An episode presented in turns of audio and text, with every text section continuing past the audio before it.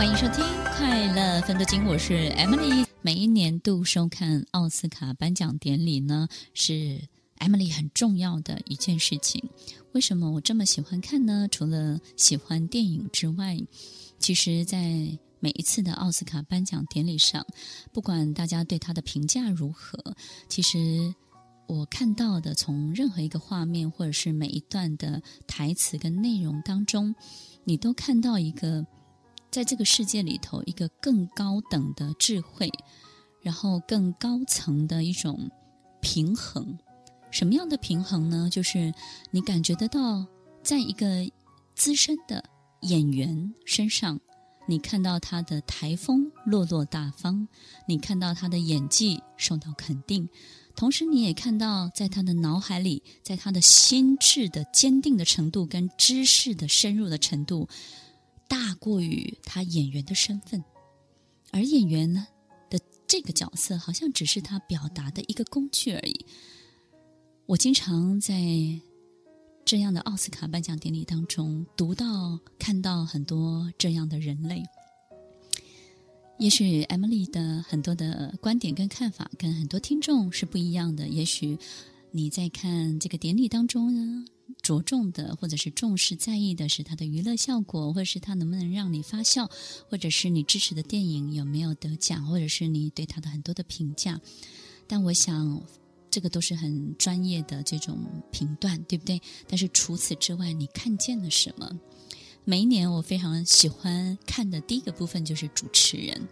我发现主持人当然他要有很多准备的功课，但是这些功课都不是准备了很多大量的台词。你会发现奥斯卡颁奖典礼的主持人他的台词量都相当相当的少，极度的精简。甚至在某个串场的场合当中，只有三句话就把下一个节目 cue 出来了，而这三句话的停顿，足以让现场的气氛转换成另外一个完全不同的期待的心理，期待下一个节目的演出。什么样精简的话，什么样的控场能力，什么样的表情，以及他身体身心所散发出来的讯息，足以去影响这所有的化学气氛的转换呢？足以去牵引、牵动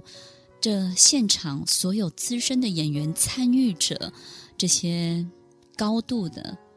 投入电影事业的这些专业人士，能够这么容易的被牵引，是什么样的能力呢？有时候我在电视机前面，经常在想这样的事情：有没有可能在我上课的时候、授课的时候，尽量把自己说服跟解释说明的很多的言语，把它减少；很多辩解的很多的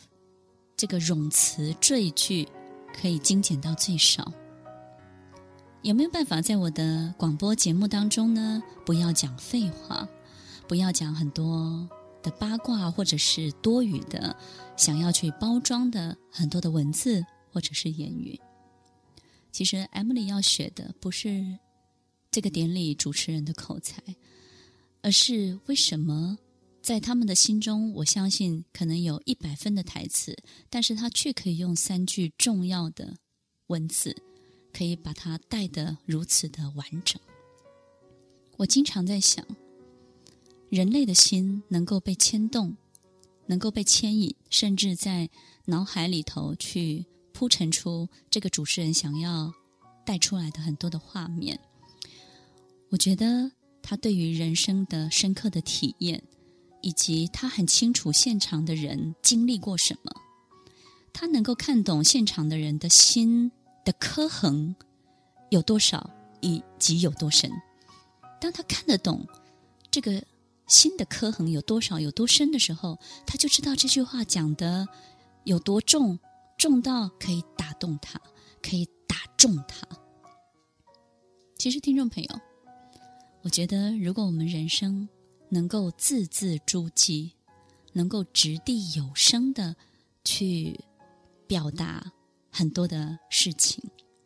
你就会发现，在这个世界上，真实的力量就会展现。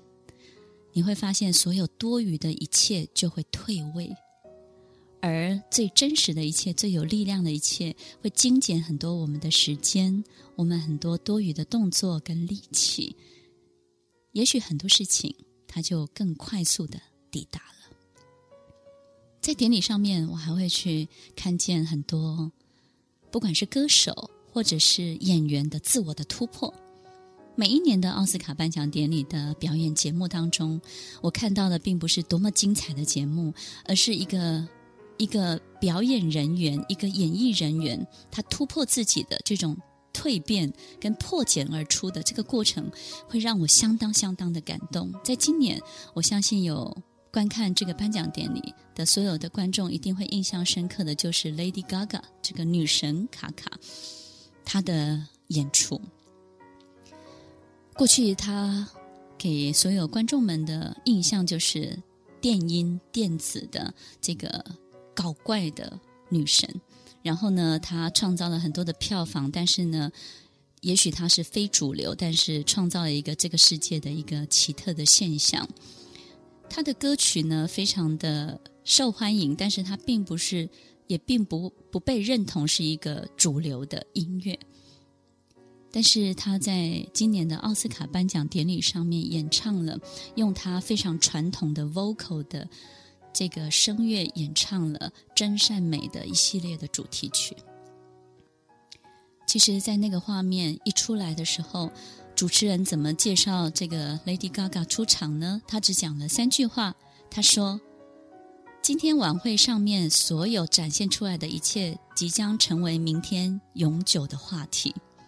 让我们一起来欢迎 Lady Gaga。其实我听到这三句话，就立刻让我很讶异、很期待，因为这三句话，它在铺陈了这个演出会成为明天永久的话题。所以，当我看到 Lady Gaga 出现，穿着一袭白色的礼服，跟银色的长发，跟传统的这样的装束的时候，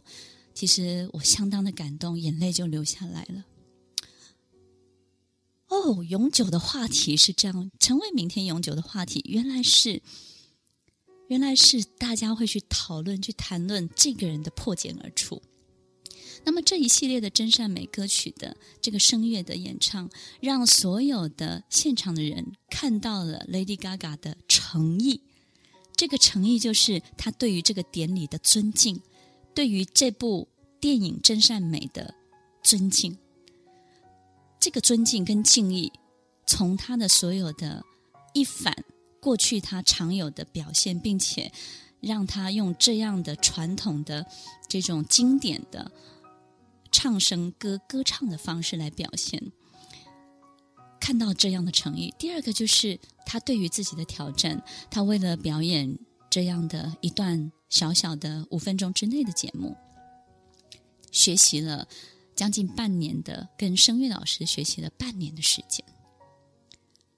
其实这些消息都是我后续再去追踪的。为什么呢？因为我太好奇，太好奇。假设他以前有这样的能力，为什么他不展现？假设他以前早就有这样的一种能够吸引别人的不同的方式，为什么他不拿出来？当我去追踪这些消息的时候，我非常的好奇，我才知道说，原来他有很多很多的功夫。很多深刻的想要改变自己，想要让自己不同的面相跟样子可以呈现出来，在他尊敬的奥斯卡颁奖典礼当中让大家看见。其实，听众朋友，在这个世界上，每一个人就像一颗种子，这颗种子里头的基因创造了很多这个种子可能有的面相，可是我们这辈子往往只发展了其中一种。也许这颗种子里头还有千百种我们不同的面相，但是我们并不知道，可以透过任何一种方式把它发表出来。所以每一次在典礼当中，当我看到演艺人员有这样的完全有别于以往的表现的时候，我觉得这对于观众，就像如同我观赏的观众而言，是一个相当大的激励，对不对？听众朋友，希望这些简单的分享能够在二零一五年新春开始的时候，带给大家一些鼓舞的力量。我也需要好多好多人的鼓舞。我在这些事情当中找到了一些 energy，找到一些能量，在今天的节目当中也分享给大家。听完今天的节目后，大家可以在 YouTube、FB 搜寻 Emily 老师的快乐分多金，就可以找到更多与 Emily 老师相关的讯息。在各大 Podcast 的平台，Apple Podcast、KKBox、Google Podcast、SoundOn、Spotify、Castbox，搜寻 Emily 老师都可以找到节目哦。欢迎大家分享，也期待收到您的留言和提问。Emily 老师的快乐分多金，我们下次见，拜拜。